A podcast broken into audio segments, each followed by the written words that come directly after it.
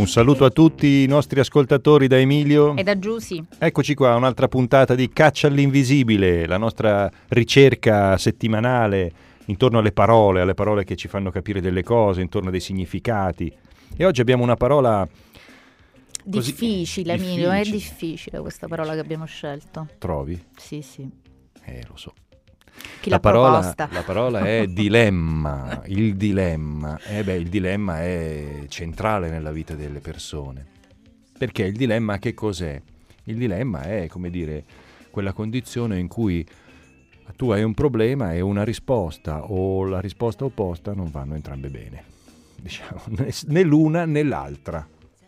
E questo, come dire, è una situazione ricorrente, è una situazione in cui spesso ci troviamo. La struttura dilemmatica eh, ci fa pensare che noi dovremmo correre a trovare una soluzione, per lo più una soluzione logica.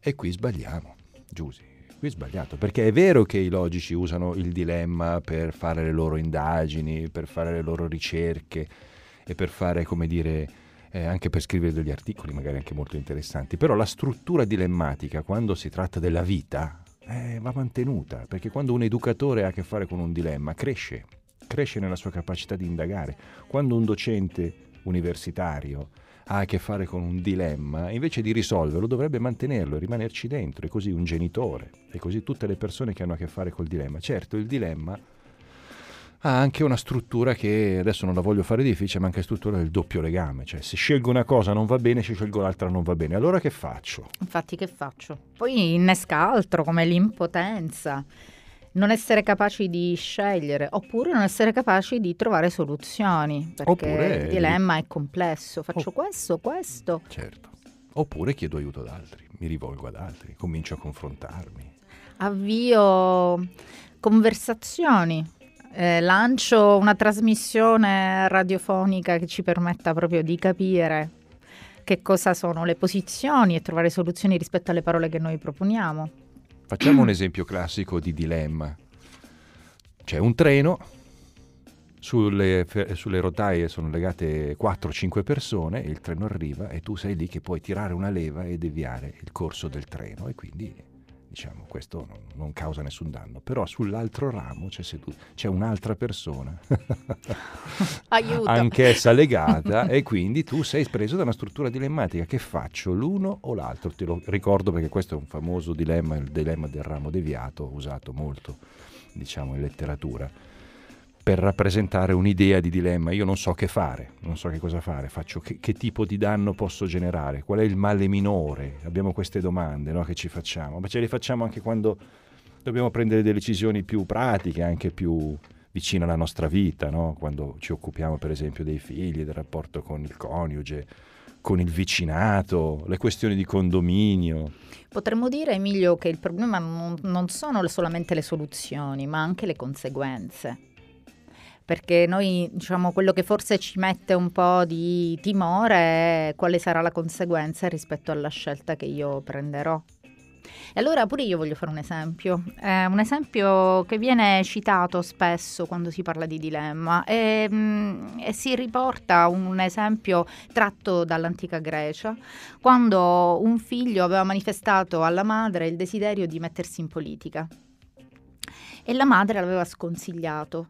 Aveva sconsigliato perché eh, supponeva, pensava che mh, mettersi in politica dicendo il vero avrebbe sicuramente eh, determinato delle reazioni eh, negative rispetto alla popolazione, ma se avesse detto il falso in politica avrebbe avuto delle conseguenze negative rispetto agli dei.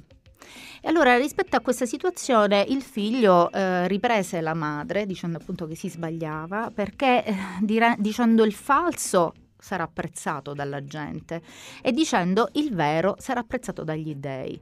Questo è un caso di dilemma se ci pensi. Ma assolutamente, però vedi, la cosa fondamentale è che questo dilemma ci aiuta a pensare tutta una serie di conseguenze, di collegamenti e ci apre, come dire, a mondi altrimenti inesplorati. Quindi vedi la forza del dilemma qual è. In questo caso tu hai aperto, come dire, un ragionamento sul tema della giustizia, e, come dire, della verità, e del rapporto tra le due nel rapporto con la città. Quindi è vero, il dilemma non ci fa stare bene perché ci tormenta in qualche modo, tormenta la nostra coscienza, eh, perché è sempre un problema non soltanto di logica alle volte, ma soprattutto di posizionamento etico, quindi questo è importante. Però quello che vorrei dire qui e condividere magari con i nostri ascoltatori è proprio questo, la struttura dilemmatica delle nostre questioni, delle nostre domande, lungi dal dover essere sempre risolta, ci fa capire moltissimo e apre moltissimi collegamenti. Ecco perché il dilemma diventa interessante, perché dà la possibilità a ognuno di noi di stare nelle cose e di prenderci uno spazio per riflettere e anche consapevolizzare quello che stiamo affrontando. Quindi il dilemma è centrale, come dicevi, nella vita di ognuno di noi e forse dovrebbe essere riscoperto.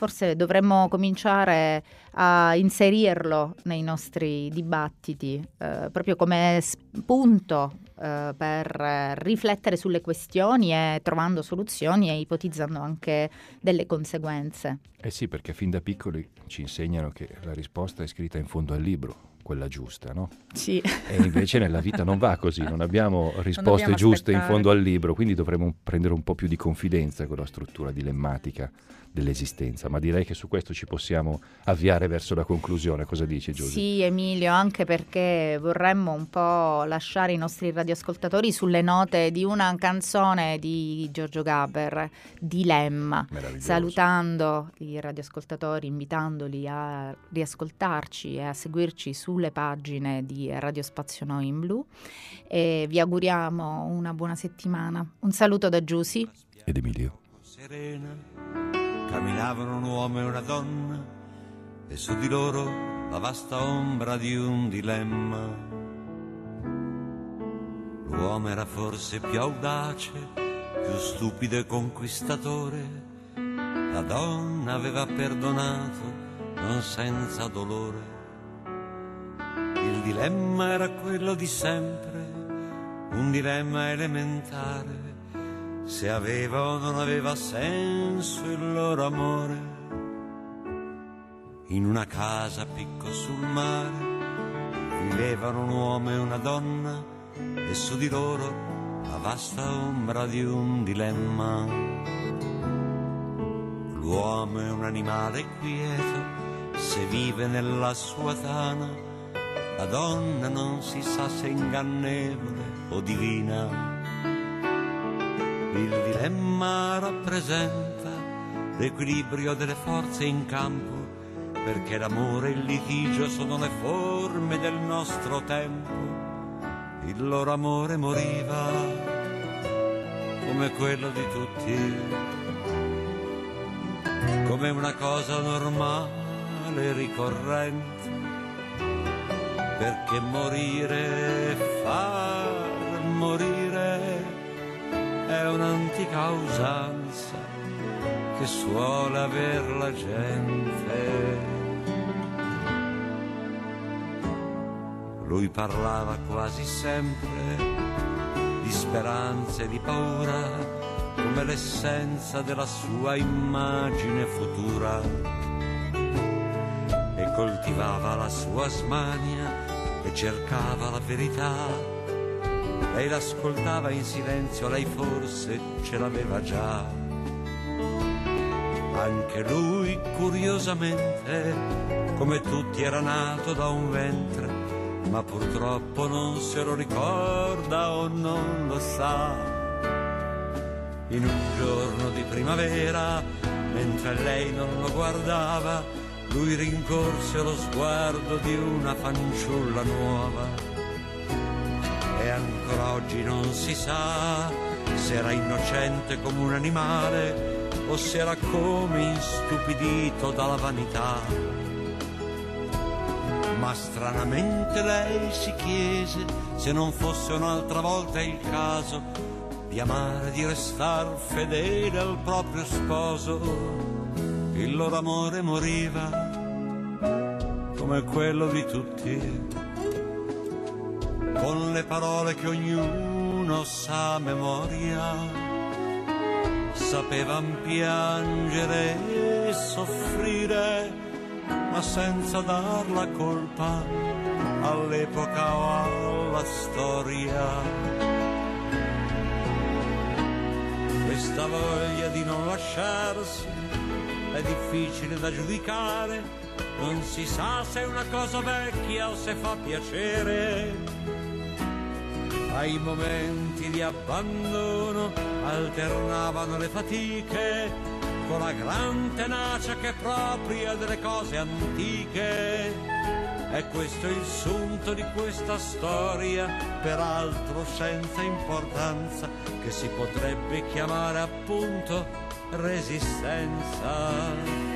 Forse il ricordo di quel maggio insegnò anche nel fallire il senso del rigore, il culto del coraggio e rifiutarono decisamente le nostre idee di libertà in amore. A questa scelta non si seppero adattare. Non so se dire a questa nostra scelta a questa nostra nuova sorte. So soltanto che loro si diedero la morte.